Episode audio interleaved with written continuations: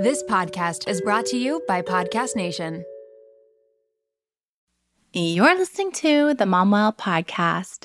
And today, to celebrate our 200th episode, I'm excited to welcome my husband, Frenel Djossa, co founder and CFO of Momwell, to the show. I talk a lot about how Frenel and I have created a life that works for us. Frenel works behind the scenes at Momwell, and he's also a big part of the reason why I'm able to do so much of what I can do. Because not only does he play a valuable role at the company, but he also carries quite a bit of the labor in our home. We've worked really hard to get to where we are now. It's taken countless conversations about mental labor, our own skills and abilities, and what feels right to our family.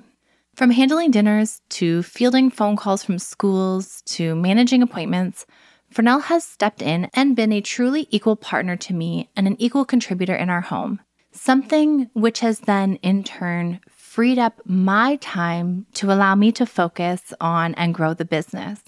And of course, listeners want to know how on earth we managed to do this, to break away from the default roles we found ourselves in as new parents, and to carve out a life that looked different. Frenel previously joined us on the 100th episode to share his perspective of my breakdown term breakthrough and my postpartum depression diagnosis. And today, he's here to chat about how we've been able to divide labor fairly in our home, He's spilling all the tea from what it's been like to be married to a therapist to how we've navigated my ADHD even before I was diagnosed. We unpack how we've learned to share the labor in our home and the ways we've communicated along the way.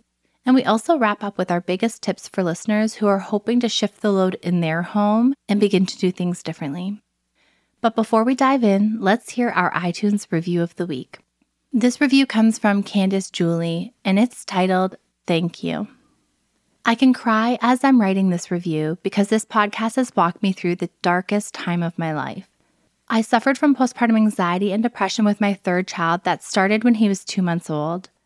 The guilt I felt every single day for my intrusive thoughts, the anxiety I felt upon waking up every morning, my life felt gloomy. It literally seemed like the sun didn't shine the same. It was as if I was in a shadow. This podcast helped me understand what I was going through physically, chemically, emotionally. It made me feel like I wasn't alone and gave me hope that I would feel better. It helped me give myself grace, and now I'm 15 months postpartum, still learning so much. And there's weeks that the new podcast hit the nail on the head for what I'm going through. I'm so thankful I found this podcast, and I want to mention I found it through attending groups on Postpartum Support International. I always suggest it to any new mom I see struggling, regardless if they've been diagnosed. I want to thank you, Erica. Just hearing your voice in the intro soothes me. Sending love, grace, and healing from Connecticut. Love, Candace. wow, thank you so much, Candace. I can absolutely relate to your struggle. Postpartum depression was one of the hardest times of my life. I'm so glad that the podcast has helped you through this tough time and that dark shadow feeling is relatable for so many moms. I hope that you're getting the help and support you need and that you feel like the sun is shining a little bit more. And I'm so glad that Momwell has been a part of that. I really appreciate you taking the time to leave a review. And if any of you listening feel the same way, please leave a review and let me know. I take your comments and feedback to heart and lean on my community of moms to decide what to offer, what guests to invite, and what resources to create. Okay, now let's hear my conversation with Frenel Djossa, my husband, co founder, and CFO of Momwell. Has becoming a parent created a strain in your relationship?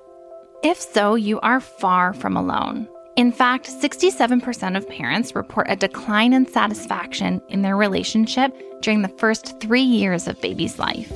Parenthood brings new responsibilities, new stresses, and new potential sources of conflict. You might find yourself trying to cope with an imbalance in household labor or feeling unseen, unheard, and unappreciated. When your needs aren't being met, it can lead to a lack of intimacy and an increase in resentment. And when you start to feel resentful, it often becomes even more difficult to connect and communicate with your partner, creating a vicious cycle. If you're finding yourself feeling resentful, frustrated, or angry with your partner, talking to a specialized therapist who understands this adjustment can help. Mom therapists will help you work through your resentment, understand your emotions, help you set boundaries, communicate your needs, and help you explore what's really going on underneath your frustration. We provide virtual therapy support across Canada and are now serving 25 states in the US. Ready to learn more? Head to momwell.com slash booking to set up a free 15-minute virtual consultation. That's momwell.com slash booking.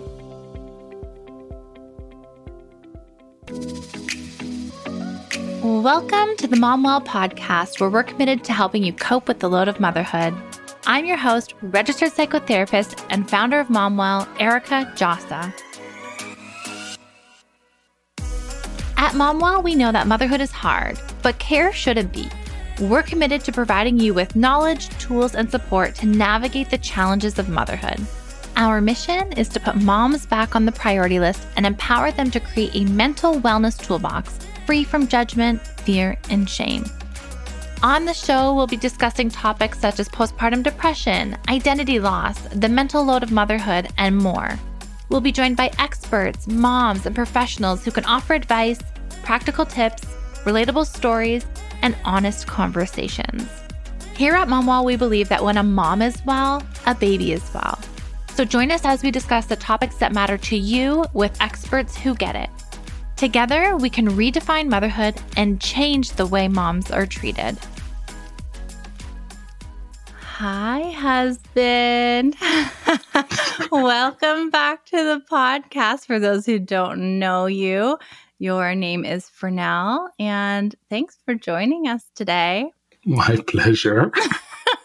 I'm like, did you have a choice? Two years later. Yeah, we had you on to celebrate our 100th episode where at that time, a lot of the questions that came in were about determining that I had postpartum depression and anxiety and how you supported me through that, how that impacted you and our family, what treatment I sought, and how you supported me in that. So, a lot of that story is in that 100th episode talking about those pieces, but I asked the community because they knew you were coming back today, and I have a list of questions for you. How are you feeling about that? I'm I'm so excited to have you here. Um, happy to be back. Does that sound sincere? Do you think they'll buy it? Is this a hostage situation? Raise your hand if you need some help. no, I'm happy to be back as you say, this seems to happen once every two years. So we'll see what the next set of questions are. That being said, I'll give the same disclaimer that I gave last time, mm. which is that you typically have experts in their field that show up and, you know, give insights and essentially people are at the top of the game. and then there's me.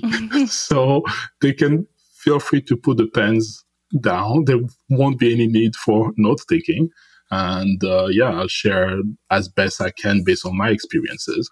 I can speak for everybody else, but I can share what my thoughts and experience and insights are, mm-hmm. if that makes sense. yeah, I think that it's really interesting for people to come sort of behind the curtain because they see me on this platform, they see me on social, hear me on the podcast, and I share a lot about myself and my journey. I share minimally about the kids. Um, you know, we're conscious about how much we share about them for their own, you know, like autonomy and confidentiality. And then you're really behind the scenes because you're quite private. You're not even on social media. You do listen to the podcast because you take in a lot of different podcasts, but I think that there is a lot of curiosity around our dynamic and how we've navigated some of the important topics that we talk about on the show quite often. That's fair. So, with that being said, are you ready to dive in? We're going to get to it. Sounds good. Okay, so let's like ease our way and let's start with like bottom of the rung ladder ease and we'll like maybe work our way up to the more like hot take topics. Why don't we do it that way? One that I feel like you probably get asked a lot when you tell people that you're married to a therapist is what is it like being married to a maternal mental health therapist or a therapist generally speaking because i know that when i go out and i introduce myself to people before i was founder and ceo it was a different sort of conversation and interaction And people would be like, oh, I better stop talking now. Like, you're going to analyze the things that I say. So people are curious what it's like being married to a therapist. I vaguely recall a similar question being asked in the first episode, and my answer hasn't changed. Okay, let me take a step back. It's not as if I feel that you are analyzing me and my answers and, you know, every one of my actions. So I can speak what every therapist is like. But in our case, to me, it just feels like having a normal, a regular conversation. So I don't see any downsides because that's usually the question, right? What are the downsides mm. of hmm. being married to a therapist, right? Because you think that the person is analyzing your every move. That's not the case, at least that's not the way I feel. It might be in your mind what you're doing, but I'm not aware of that. So from my perspective, there's no downside, but there are a lot of upsides. For one, I don't have to pay for therapy, so that helps. and when you have kids, you need therapy. but seriously, because of your background and your knowledge and you know the depth that you went to to acquire that knowledge and all the studying that you're always doing, you have a lot of the answers, which to me I find very helpful. Before specializing in maternal mental health, you were a marriage and family therapist. That was your specialty. And um, so it was great to have relationship conversations, to set up the marriage on a strong foundation because you know what works and what doesn't based on research, based on studies, based on experience, based on all of the above. Mm. And now that you are specializing in maternal mental health, and as a result, you know a lot about children and essentially what it takes mm. to raise them. And I, am not sure I have the right wording for it, but the developmental stages, mm-hmm. you know a lot about what's expected at that age, what's reasonable at that age. So I find myself leaning a lot on your knowledge for all those questions. So to me, it's a benefit.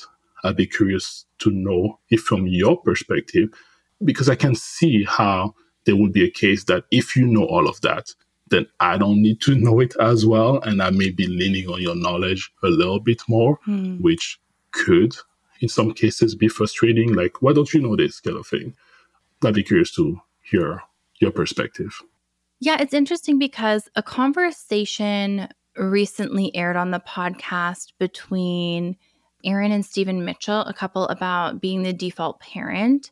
And in their episode, they talked about one of the things that enrages the default parent is being the one who does all of the research and the growth and the development from a parenting perspective. So it's a weird occupational hazard, I feel like, as a therapist, where I have this abundance of information, probably more than the average person would have about their child, their development, relational, attachment issues, like all the things. And so it makes me probably hyper aware, maybe even hypersensitive to how we handle different situations with the kids. And it's interesting because when we're talking parenting styles, we're talking an intersection of like culture and you know, information and default parent research and temperament and personality and many layers in there, I feel like. So it's not as simple as just the knowledge that we have. Like, I think we're different people and we parent the kids differently, which is healthy for them and it's important for them. But I think that we've had to do work in picking apart okay, like, what is the standard from a developmental milestone perspective that should be the default norm and standard of the home? And what is an Erica preference? And I've had to check myself on that. And we've had lots of you know, in depth conversations about that because we come from different upbringings. We are blending cultures, we're blending, you know, an interracial home. And I've had to do a lot of listening and learning. And there's questions about that as well, like what that is like.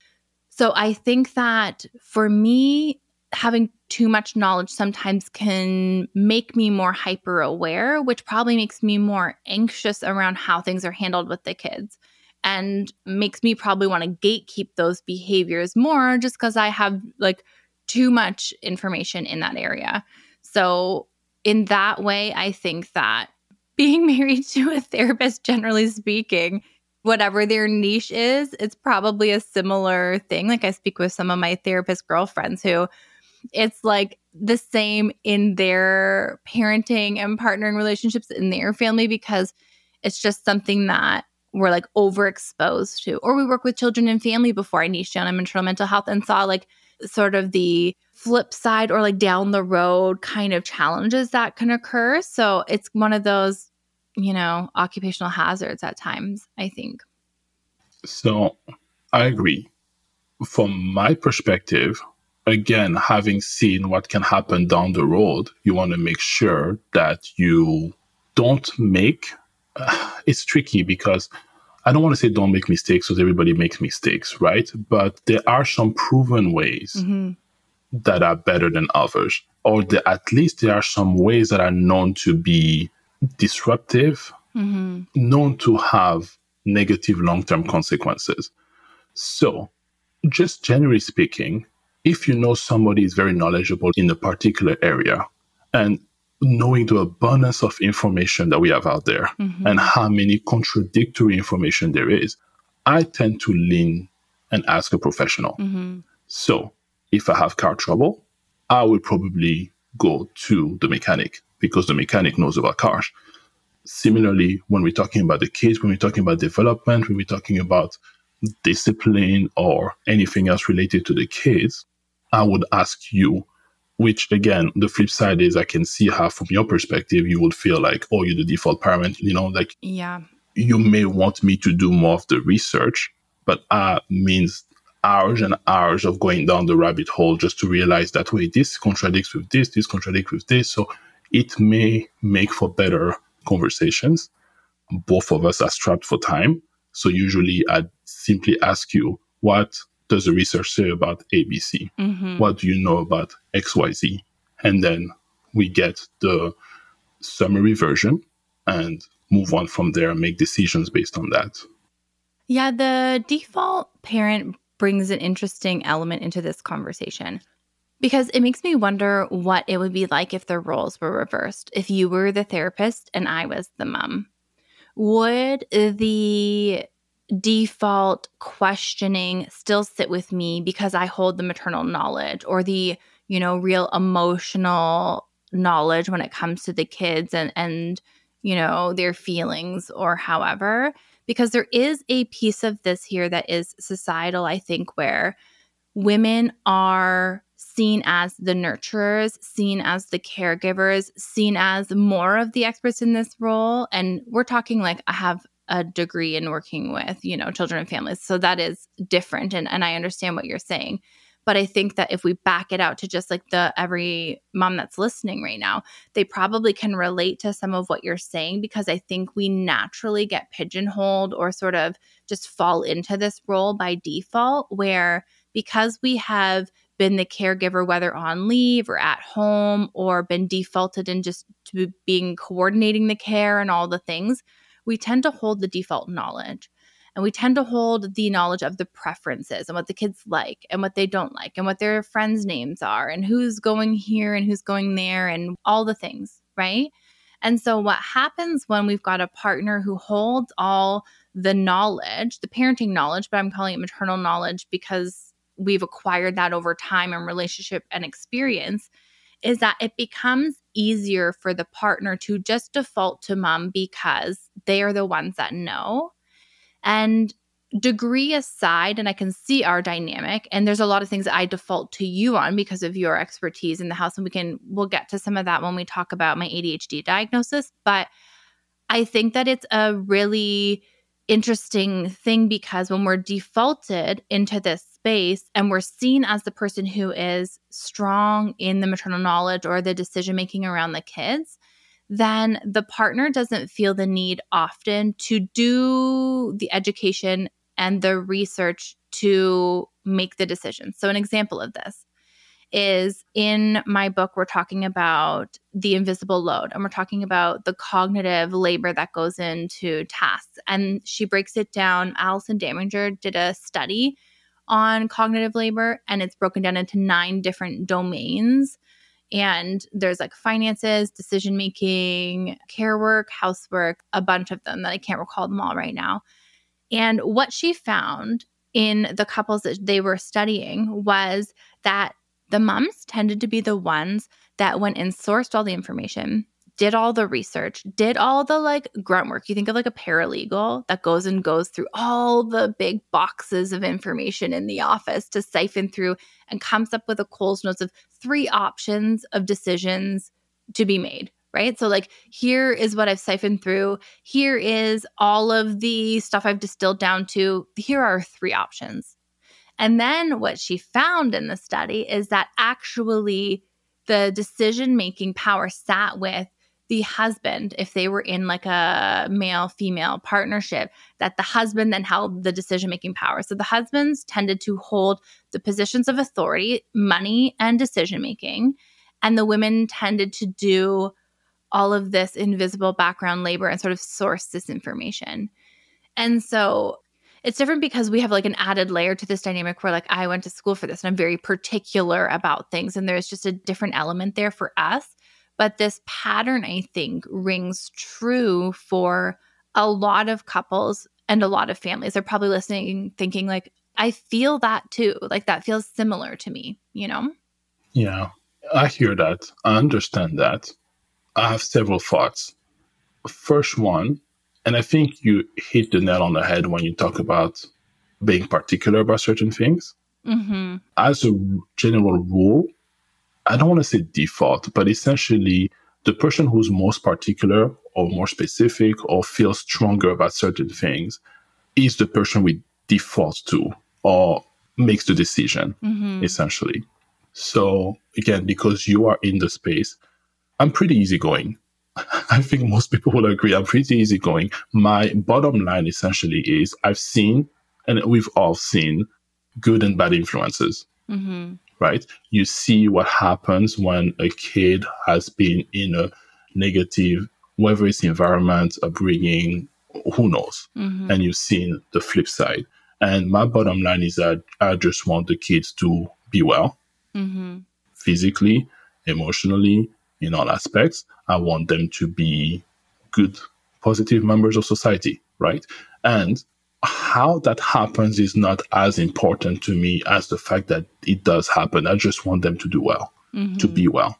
So if you're telling me these are the things that lead to that result, I'm like, okay, mm-hmm. I'm perfectly okay with that, right? So from our perspective, again, because it's your back, this is the space you live in, you hold a lot of the knowledge. But I would say that you make a lot of the decisions when it comes to that as well. Mm-hmm. Again, because this is your background. Why am I making decisions when you're the one that knows what you're talking about? We will have conversations and I will ask questions and try to understand certain things.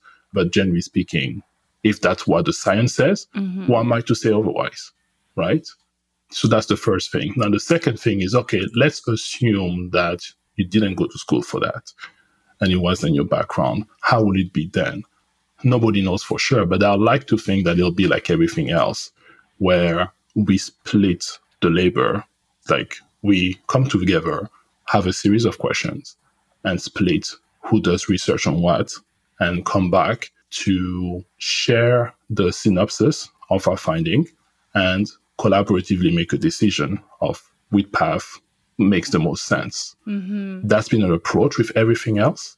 And I like to think that even when it comes to the kids and how they are raised, it will be the same approach. Want to get smarter about your health but feel overwhelmed trying to separate fact from fiction? We hear a lot about gut health, microbiomes, and other nutrition topics, but taking the time to research these is exhausting, and there's a lot of misinformation out there. The Zoe Science and Nutrition podcast makes it so much easier to get the information you need. With the help of world leading scientists, the podcast gives you research based information so you can make informed choices for yourself without pressure and guilt. People are loving Zoe Science and Nutrition. Listener Stephanie's Apple review says the Zoe Science and Nutrition podcast is a life changing, science based, myth busting podcast. That's a must listen for anyone who eats food and wants to understand how it affects their body. With the Zoe Science and Nutrition podcast, you can join Stephanie and millions of others accessing quality information about their health. Find it wherever you listen to podcasts. Mealtime with kids can be stressful, but with Factor's delicious, ready to eat meals, it can be a lot easier. Every fresh, never frozen meal is chef crafted, dietitian approved, and ready to eat in just two minutes. No worrying about ingredients and nutrition, no prep, no mess, and no cooking while wrangling toddlers. Choose from a weekly menu of 35 options, including popular options like Calorie Smart, Keto, Protein Plus, or Vegan and Veggie. Also, discover more than 60 add ons every week, like breakfast, on the go lunch, snacks, and beverages to help you stay fueled and feel good all day long. What are you waiting for? Get started today and fuel up for your springtime goals. Factor can even be tailored to your schedule. Customize your weekly meals with the flexibility to get as much or as little as you need. Pause or reschedule deliveries to suit your lifestyle. Take the stress out of meals with Factor.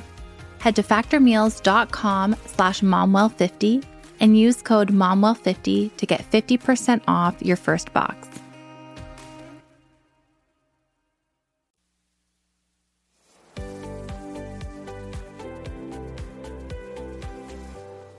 One of the things I get asked a lot is how did you challenge this default caregiver, you know, drowning in keeping house?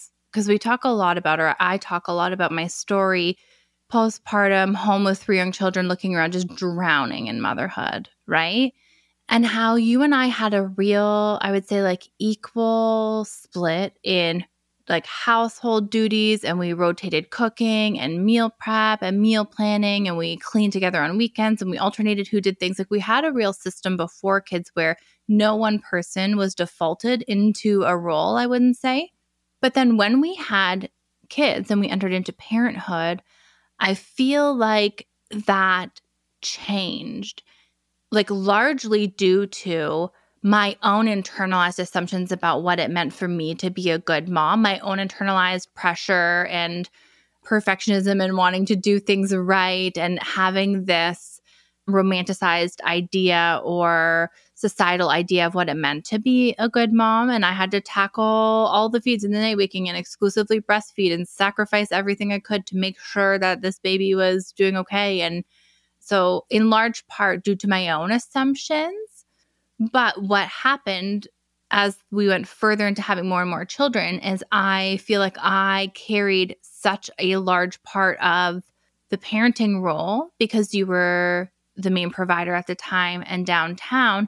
And people are curious how we dug ourselves out of that. So before I go into how we started to course correct, do you want to add anything to the synopsis I just gave? Because you might see it differently than I do.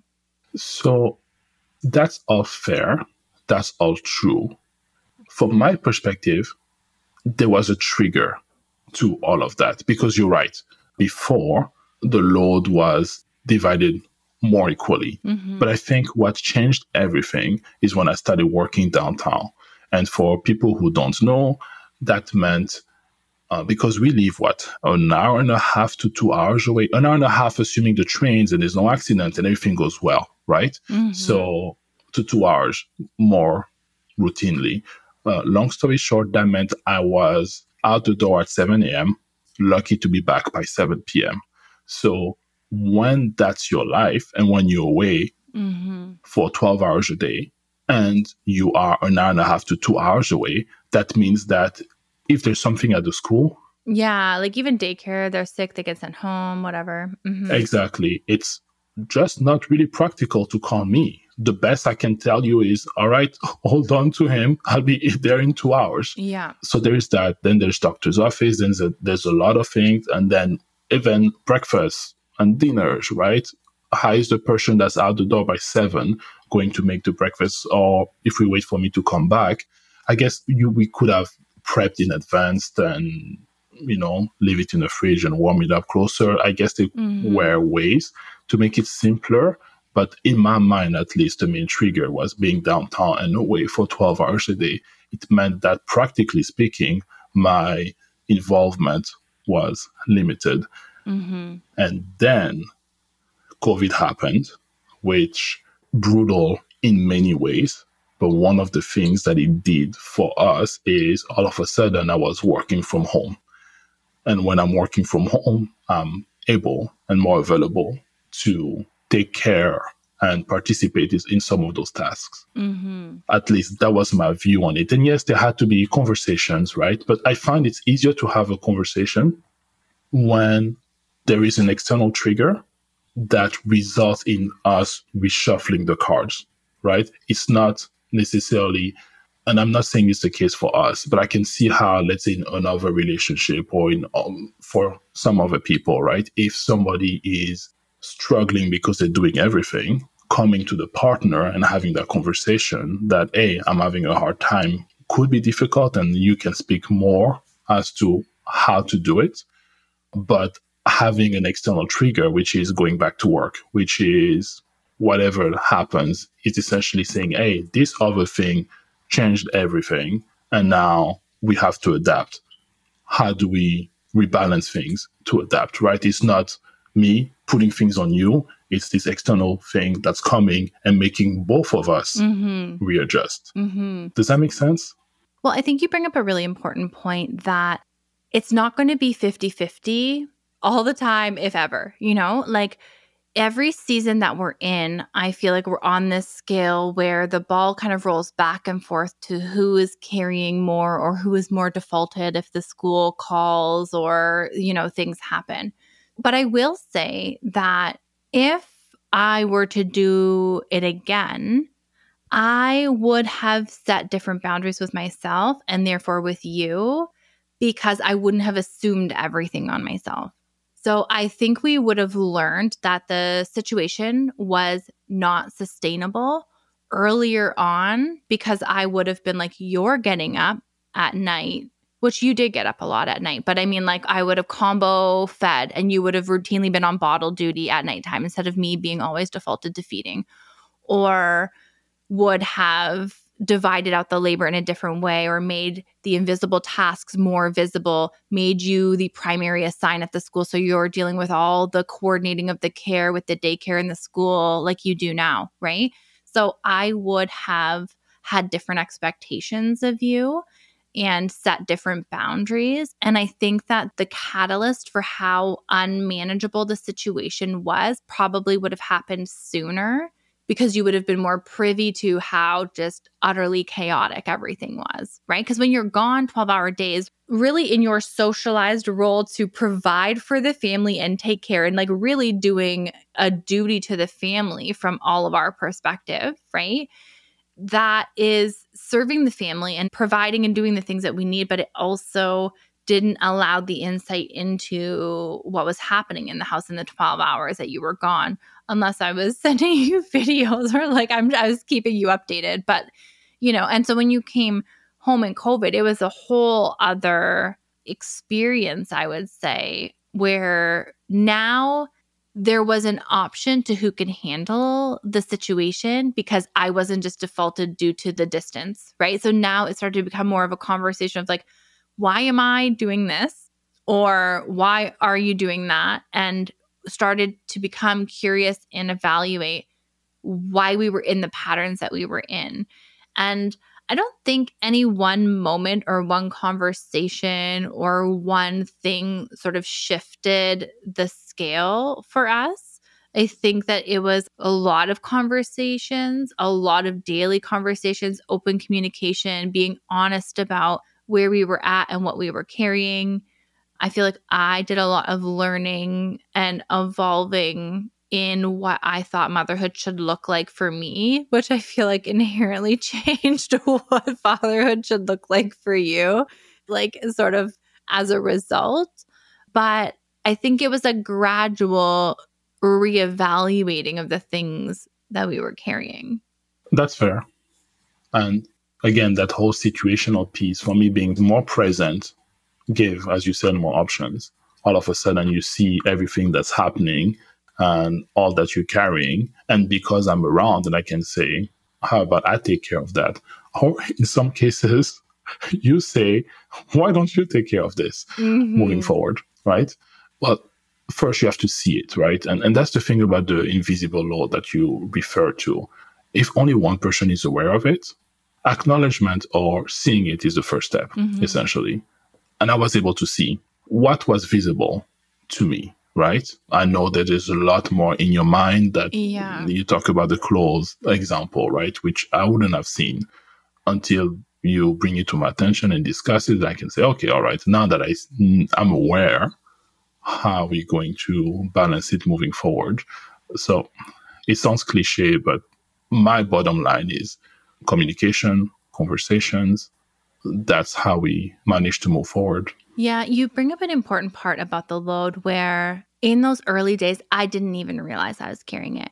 And this is the thing with the invisible load. And I talk about this and use this story in the book and use some of our examples where I know I'm carrying it. I'm drowning. And I remember even like each time I got pregnant being like joyful, but also like, oh shit. Like I know what this means for me, right? Like there was like maybe not equal parts dread and excitement, but there was for sure some dread. So I'm like, oh no, I know what I'm getting myself into because I knew the feeling of the invisible load. I knew what it felt like to carry it, but I didn't know or have the language to describe it. And if I don't even know I'm carrying it and can't you know, put words to it for myself, how can I put words to it to explain it to you and ask you to own this side of it? Right.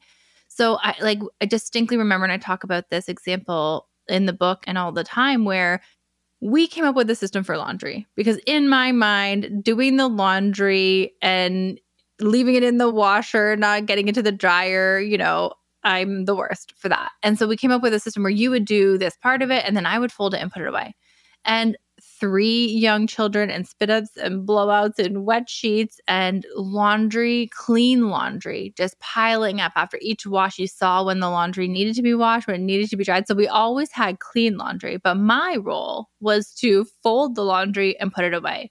And on the surface, that's a very easy task objectively, right? To do. And I'm like, going by this laundry pile every day, or like you might give a nudge and be like, hey, like just gonna add another basket on here. I guess like I this is where I'm gonna put it.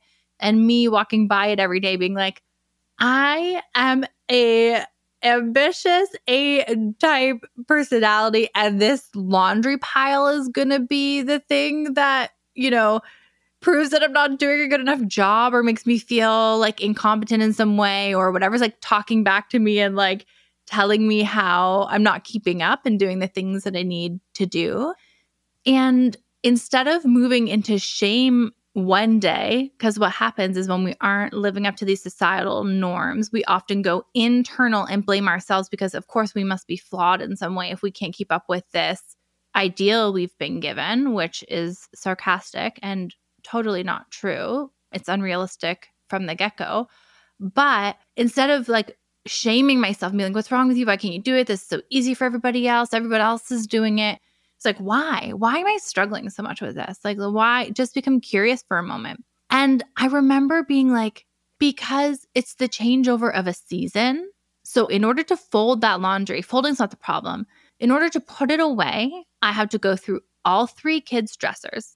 I have to sift through their summer clothes to see what fits and what doesn't and rotate all the clothes, like sort of down the size for each of the boys because they just rotate into the next kid's size. I needed to make sure that they all had fall clothes in the sizes that fit them. And that meant creating a shopping list, sourcing the new clothing items, and all of these things were what sat underneath that one seemingly easy or routine task. And I remember being able to somehow roughly communicate that to you at that time because I think that maybe you even asked me why. I don't remember what the catalyst was to like the getting to see the invisible load. We call it in the book the aha moment, where it was just like all of a sudden I could see all the pieces that were connected to it. And once I saw it, I was like, well, of course this is a paralyzing task. Let's like try and chunk out in hours the amount of time this would take me, right? And we're not even just like talking time to fold and put away, we're talking time to go to the store and to shop, time to like all the things. And so, really, ultimately, I remember talking with you about that, about being able to carve out a good chunk of time, whether it was create a list for you to get the clothes or buy the things online. And we came up with some sort of system to divide out some of that. Because once you saw it and I saw it, it was like, yeah, of course, we need to figure this out. And there was never any resistance from you in doing that. But until I have that aha moment or moment for myself, you're just looking at the laundry. I'm just looking at the laundry. We're like, why is this laundry still here? You know, and it's really hard for us to communicate or work as a team around that when it's invisible to both of us still. Yeah. That's also my recollection. I don't remember what the catalyst was. Mm-hmm. I don't know if it was that time or another time. Okay, so we do this thing where if something is clearly not working, we would inquire about that. My recollection, vaguely, and I'm not sure if it was that time or another time, was the laundry was piling up. And at some point, essentially, I asked, Would you like me to do that? Mm. Because clearly you were too busy, there was too much going on, or whatever that was, it was atypical. Mm-hmm. So when you see something that's atypical, you usually inquire about it. And it could just be, oh, this week you're particularly busy, so it's going to happen next week. Or it could be something deeper, but you don't know until you ask. Mm. So we had a conversation whether it still made sense mm-hmm. to do it the way we've always done it.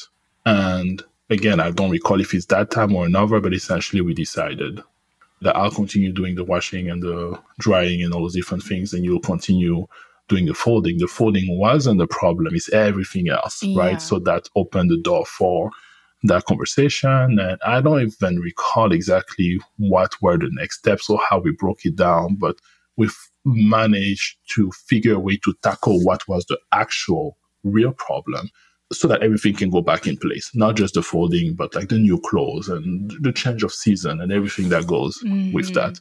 So, several thoughts off the top of my head is that a communicating what the real task list is, not just the outcome, right? We could decide we're having people over. For now, you cook, I, Erica, will clean, right? Or whatever the case is. Not realizing that those may not be equal tasks because cooking might involve way more and might take you like 12 hours by the time you go source all the ingredients and everything else. Mm-hmm. Whereas cleaning might be easier or harder. I don't know. But essentially, not just the outcome, but actually what's involved in those tasks so that it can be balanced out and having a regular check in to see if things are still working. Because that's what allowed us to move forward in the end is having that conversation to say, hey, is this still working?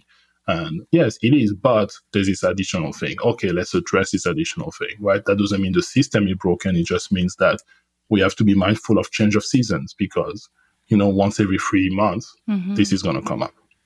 Yeah, you bring up a really important point. I feel like you should just write my book and do these talks for me because the next step after we make the load visible is making sure that we're clearly defining the problem.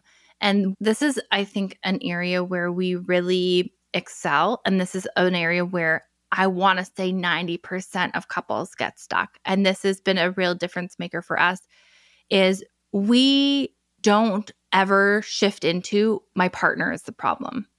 We always can step back and say, okay, this is maybe out of the norm, or we give the benefit of the doubt. We can see that there are a lot of other possibilities aside from my partner's trying to slight me and being disrespectful right now and we can think through why, you know, it may have gotten this way or give the benefit of the doubt. And then we approach each other for a conversation about it to see what is wrong or how we can figure it out without coming in guns blazing. Like, you're not holding up your side of the bargain and we're not keeping score and we're not accusatory and we're not, you know, coming in hot about these things. And there's a couple of reasons why that is. One, you are very proactive in your problem solving. So I do remember you asking about the laundry. And I remember this conversation came up on a few different occasions in different seasons of life where it's like, okay, this is how we divided this task or this system. Like we didn't use the word system at the time, but like this is what we had agreed on. And it's okay if things have changed. We just need to agree that I will do the folding and put it away if that's what needs to be done. And I'll do it. I don't have a problem with that. I don't want to be fishing, you know, wrinkly t shirts or socks out of the basket in the morning. So if it's something that I need to do, I'll take that on. You do something else. Right. And it was always trying to find a solution, trying to reevaluate what was happening in a respectful tone. And when we don't realize that it's the system or the tasks or the pressures or the assumptions or you know these societal norms and, and, things at play and we assume that it's our partner then we start to get into really unhealthy and unhelpful forms of communicating and patterns of behavior in our relationship. Because if i came at you like you are the problem you're going to get defensive with me you're not going to feel motivated to want to support me in the things I'm struggling with if I'm saying that you're the reason why I'm struggling. And then we get in a really resentful, difficult place.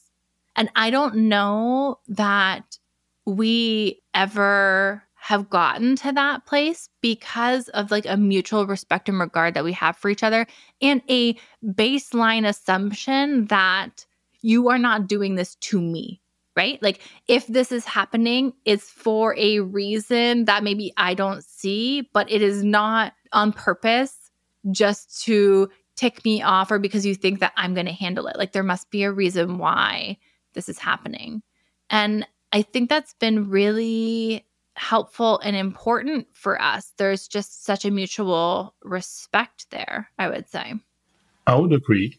And I'm not sure what to add to that because, yes, I agree. That's the foundation. The foundation is respecting your partner, trusting your partner, and knowing that you are in this together. You are not on opposite side of the table. You are on the same side of the table. Mm-hmm. And as we go through life, it's about figuring things out and adjusting. And, you know, there's going to be seasons, times where I'll do more, times where you will do more. But hey, we are in this together. Something else that comes to mind, and I know you wanted to talk about the ADHD part, is understanding, okay, accepting that we are not the same person, mm-hmm. right? And realizing or being aware of your partner's strengths. I don't want to say weaknesses, but like there are things that you are very good at. And I thankful for that because they might be my weakness or it might be that's the way Erica's brain works. Or so it's never a matter of oh she's doing this to upset me or to spite me or to anything. It's just that's the way her brain works, and her brain working this way makes her really good at certain things, mm-hmm. right? So it comes with the territory, more or less. And yeah, just accepting that and adjusting accordingly.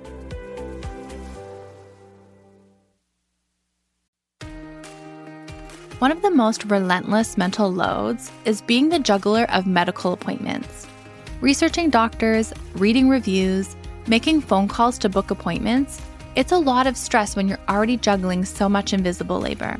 That's what makes ZocDoc great for moms.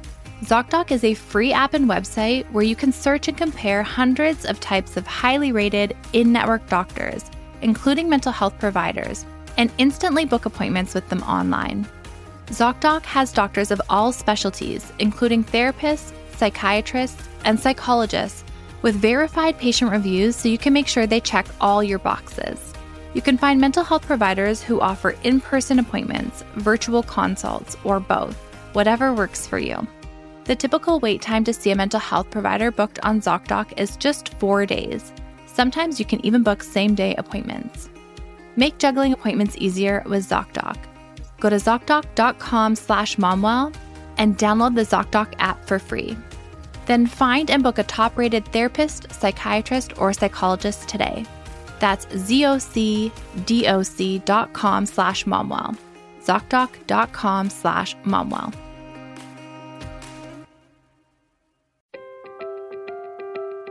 Mom rage often leads us to feeling ashamed. But the truth is that our rage doesn't mean we're bad moms. In fact, anger is a sign from our bodies that our needs aren't being met. As moms and therapists, Dr. Ashurina Ream Psyched Mommy and I understand mom rage. We know that we all lose our cool sometimes.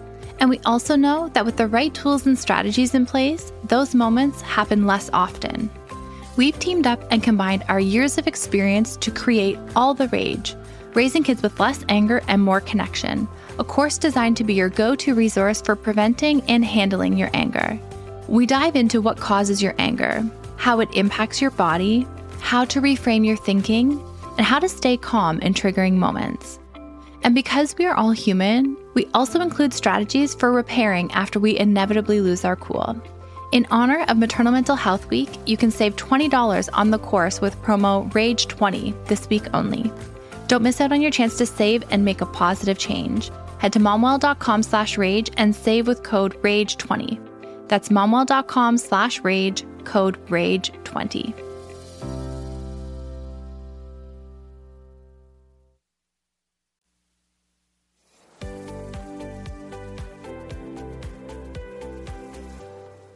as the one who is the refiller of the home, like you as the refiller of the home, I can see how if I don't fill something up behind me, it could be anger inducing. Do you know what I mean?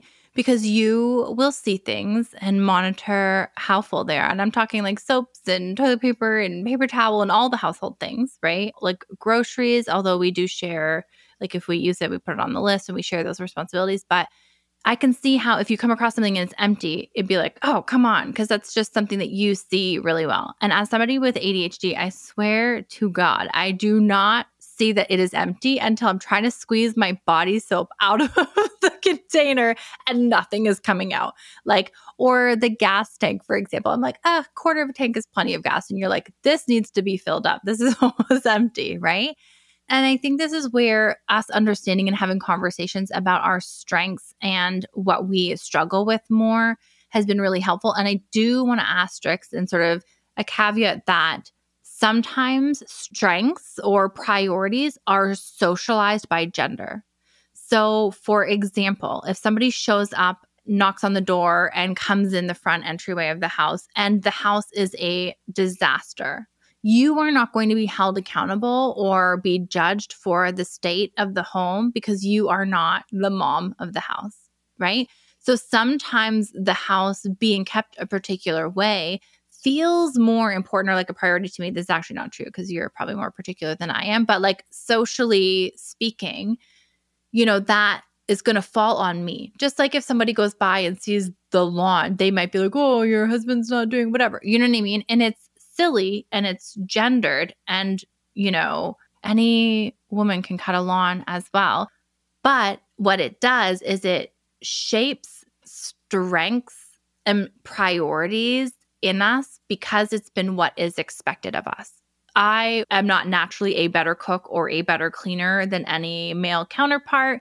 And in fact, when male counterparts tend to do those jobs, they get Michelin stars and get paid for them and women just do it for free to support their families. So there is a piece here where some of our strengths are socialized, some of our priorities are rooted in social norms. I'm just putting that piece out there. But I feel like in our home, the social norms are kind of reversed in that I am more forgetful. I don't refill. I am sort of like absent minded. I come by it honestly as we learn that I have ADHD. And so when we talked about dividing things according to our strengths, you have assumed being the refiller of the things because it's just, I'm sure it probably got to a point where it was too frustrating to rely on me to do it. And you sort of assumed that role. But on the flip side of that, because working with the kids through their tantrums or their big feelings is something that I am well equipped to do and I'm trained in, I'm happy to hold that role and I want to hold that role. I think I'm more equipped to hold that role. And it's okay to have preferences in what we hold on to in terms of the care in the home and the load, as long as we're not defaulted and assumed into it. And as long as we aren't holding all the things, right? And so I think that we've had a lot of conversations about okay, like based on your personality, I joke about the Tetris thing of the dishwasher, but like I will just throw things in the dishwasher. I don't care. They come out wet and washed and clean, doesn't matter to me. Where you're more particular and will take time to situate things in a certain way. And so that's sort of one of the domains that you own. And if I do it, I do it. There's a standard that things actually can be washed, but it's not going to be the way you do it And vice versa, like you talking the kids through big feelings is not going to be the way that I do it, you know? Yeah, that's true. That's correct. And yeah, strengths, weaknesses, the way the brain works. And to me, bottom line is accepting that each person has their strengths, their weaknesses, their brain works a particular way. And it's interesting because let me take a step back. You mentioned forgetfulness, right? You mentioned, okay, maybe the way I should phrase it is I am more cautious, I'm more slow and meticulous about certain tasks. Mm-hmm. And where you are more free and you just want to get the job done. Yeah. Essentially. So to me, I find those to be complementary because we can't have two meticulous people, mm. nothing ever gets done. and you can have two people that just like go out there and just gun blazing. Not that you do that, but that's how things break, mm-hmm, right? Mm-hmm. So you need the balance of the two. And the example that comes to mind is in the company. There's, well, A, there's a topic of maternal mental health, which is much better suited to discuss and address than I am. Mm. But generally speaking, I think, and I told you that in the past, that you make a better CEO than I would mm. because you keep the pace up because you have the goal, you have the vision, you have the strategy, and you essentially keep it moving. Mm-hmm. Whereas I'm meticulous, right? So I'll essentially be saying, okay, well, we need to address this. Uh, what do the lawyers think about this? What does the accountant think about this? What does this? What does that? And I'll do a whole bunch of research. And you can see that if I am leading the charge, then the pace is going to be much slower than if you are leading the charge. And you leading the charge allows us to move at a good pace, whereas the decisions are being made quickly. But let's say I gather the information and bring it back, right? So mm-hmm. we get to do a balance of the two, whereas you lead the charge and decide, okay, we're going in this direction, right? And I'll say, all right, here are the questions that we need answer. Do research, but I'm not taking I don't know, two weeks to do the research. I know I have three days mm-hmm. to do the research, right? So the research is getting done and 90% of it is going to be done, but you keep the pace moving. Whereas my default would be waiting for the 100% to be known mm-hmm. before making a decision. With 80, 90%, frankly, you have enough information to make that decision. And it's because you keep up the pace, right? And it's because your brain works differently than mine. So understanding the positive, you can't at nighttime when I'm refilling things or when I'm putting the dishwasher on be upset. You know what I mean? Mm-hmm. Good and bad. That's just the way it is. And it's not anybody's fault. It's not the person's fault. It's just, okay, knowing that this is the reality, how do we adjust? How do we plan? Mm-hmm. And who does what?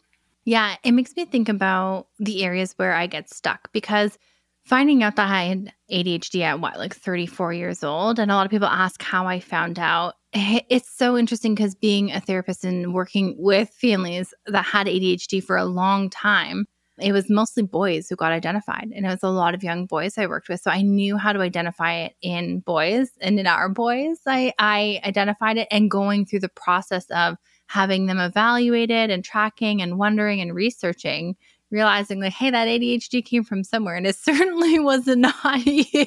You're as like straight laced as they come. So, you know, it really started me on a path to understand, well, what does the like female girl equivalent look like? Because if we're so underdiagnosed and under recognized, we're not getting often identified and diagnosed and treated until motherhood. Motherhood is often a catalyst, or having one of our own children evaluated, then realizing are the catalyst because women fall through the cracks. So, getting that diagnosis and understanding my strengths and how my brain works, and then where I struggle has allowed us to open up new conversations where, for example, now when it comes to changing over the clothes or whatever, I can sprint through a task, like set a timer for 45 minutes and be like, I'm going to have this done in 45 minutes. What I struggle with then is let's say I go through all the clothes, I purge it. Actually, this is true of the fall purge we just did because the pile is sitting in the library right now, but I, we're giving it to a friend of ours. But what I would do and say to you is, I have the plan and power and motivation and like capacity to do this whole blitz of all the clothes, all the turnover, all the research, all the clothes, finding all the things what I would rather, you know, pull out my hair than do is put this in a box in the trunk of my car and drive it to the Goodwill or to the donation store. Like that is something I just cannot work up the motivation to do. And so you would take it over from there. And like we work in a way because you are more methodical, you are like duty oriented, you don't have to feel a certain way in order to do something like you just do it. So for you, that's like, yeah, okay, I'll just throw it in the trunk and go drop it off or get rid of it. Right. So understanding yourself and becoming curious about yourself as a person, what your strengths are, and how your system or patterns in your home are functioning are so helpful. But we can't get to that place until we shift out of thinking that we are the problem and harping on ourselves and blaming ourselves. Because I could still be walking by every pile saying, I'm not good enough. And that's why I'm not keeping up with these things in the home. Right. And so I think that seeing the load, well, seeing that you're not the problem, identifying the problem, seeing the load, and then also having a willing partner is a really big part of this. And I think that this is where we'll wrap up. There was so much more on the list for us to get to, but we're running out of time. Is having a willing partner. One of the things I hear so often in the community and from moms is that their partner will enter a room and say, What can I help you with? Or they're in this like managerial role where they like delegate and you know, they want their partner to like take initiative and just come in, roll up their sleeves, and like all hands on deck kind of thing. And I would say that you definitely do that. And I'm still kind of like puzzled where that comes from or how that happens because you were raised in a culture that had very traditional gender norms. So the model that you had for how a home would run is really defaulted traditionally to the woman of the house. So, like, how you just do that. I'm not sure. But I think that like that situation where you came in about the laundry and said, "Okay, this isn't working. Do I just should I assume this role or what what needs to happen here?" you know? A lot of partners don't do because they're still running under the default that mom should be the one to figure out the system to fix it and that they don't have the same ownership in the task that mom has over the task because by default the mother is now responsible. So I think that having a partner who is willing to have conversations to challenge these norms and assume these responsibilities. And I think that a lot of partners are, they just haven't had these conversations at great length like we have had. So I agree. I don't know how to address it if the partner is not willing to step up. That I don't know how to address. But if the partner is willing, and I realize it's not fair to the mom, but the only way forward, at least in my experience, is to have those conversations. Yes, it's additional labor to sit down and show this is everything that I'm doing.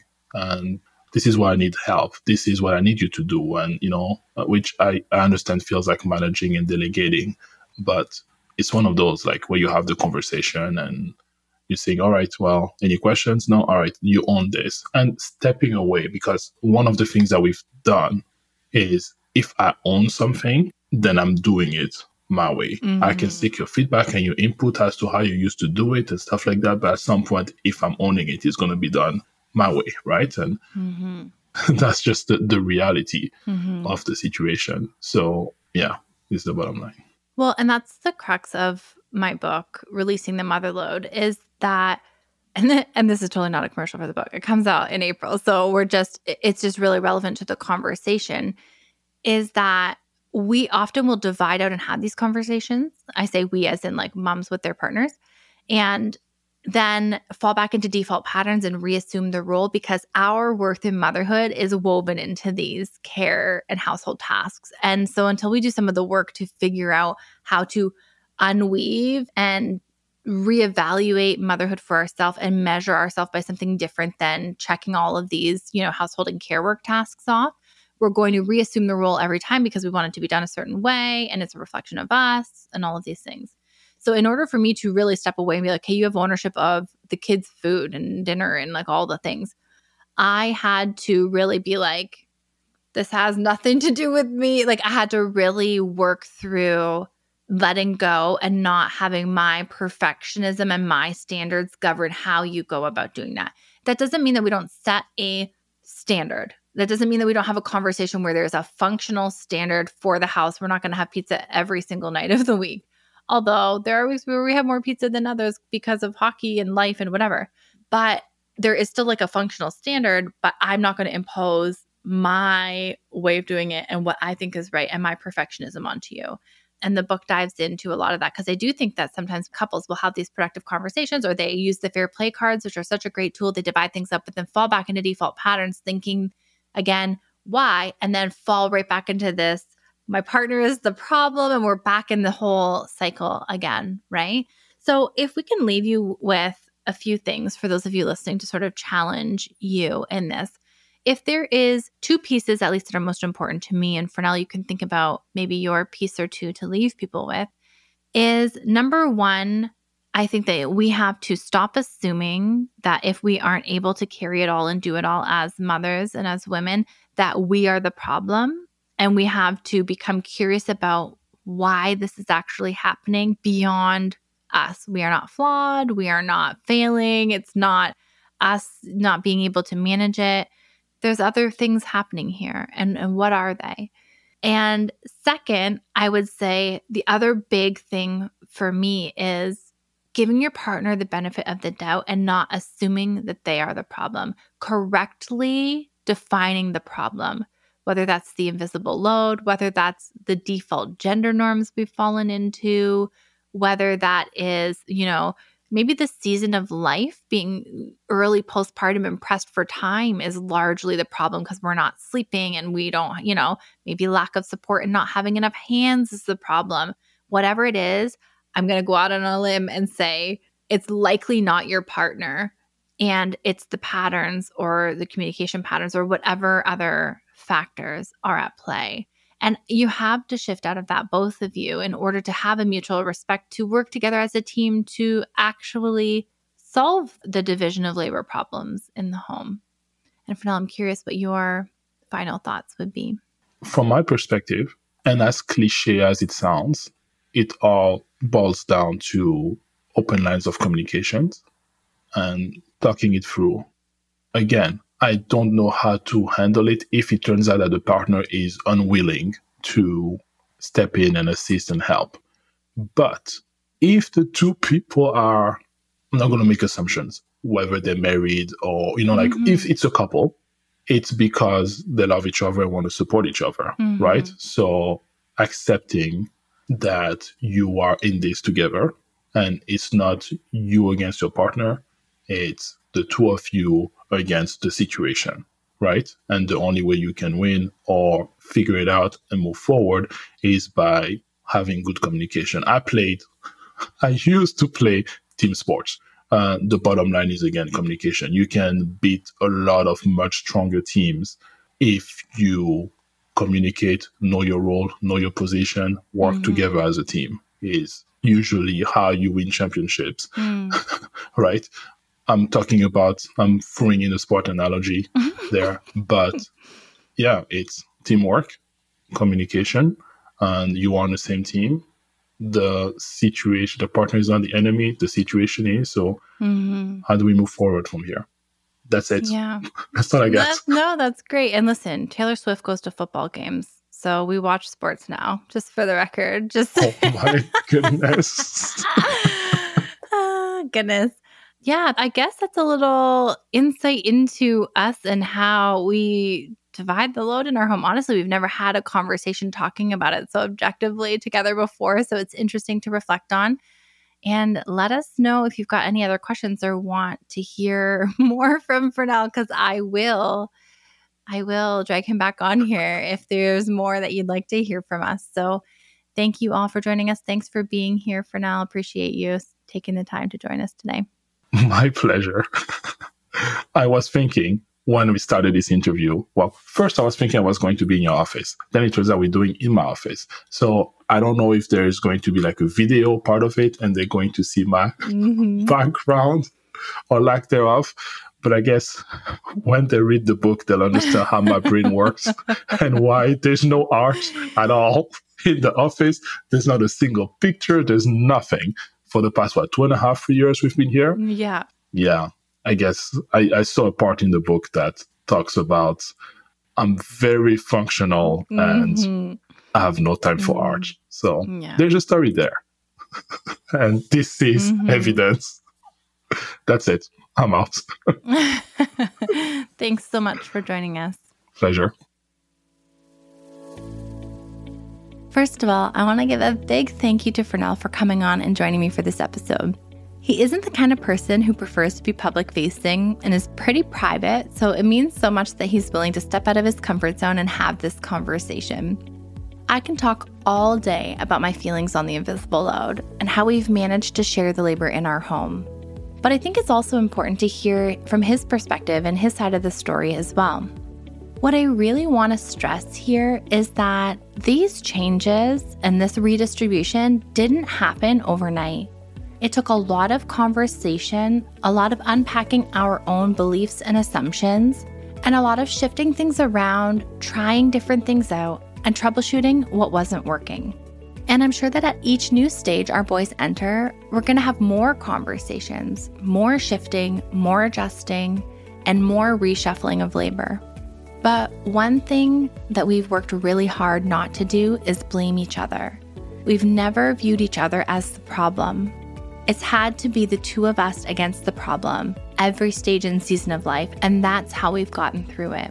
I know that if you're in the weeds right now, that change and redistribution can feel so far out of reach.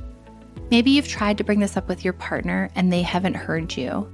Maybe you're deep in resentment and you're no longer communicating productively. But I want to encourage you that Frenel and I weren't born with special communication abilities. We don't have magical strengths that you or your partner are missing. We built these skills both individually and as a couple. It's hard when you don't feel like you have a willing partner, but these skills can be learned. You can get back on the same team. And you can share the labor in your home in a way that feels right. It won't happen overnight. It does take a lot of communication and awareness and self reflection, but you can get there. I would love to hear what you thought about this episode and what other questions you might have for Frenel for the next time he joins us. If I can get him to join us again, maybe another 100 episodes from now. Send me a DM or take a minute to leave a review. And if you're at the point where you don't know how to communicate and you're finding yourself in repeated conflict and you just can't seem to break the pattern, I want you to know that you're not alone in this. Working with a mom therapist can help, both as an individual and in a partnership. We offer relational support to moms, partners, and couples. Head to momwell.com slash booking to book your free 15-minute virtual consult. That's momwell.com slash booking. I'll see you right back here, same time, same place next week, where Dr. Whitney Casares of Modern Mommy Doc is joining us to talk about prioritizing the invisible load of motherhood. You don't want to miss it. I'll see you right back here next week. I can't even begin to tell you how happy and honored I am that you choose to spend your time here with me each week. If you're looking for resources or links from today's show, or you need a refresh on anything we've talked about, visit our show notes. You can find the link in the episode description, or you can head directly to momwell.com slash learning center. To join the Momwell email list and be the first one to know about new episode drops, insider info, or freebies, head to momwell.com slash newsletter. Join me next week. Until then, remember that you have to be well to mom well.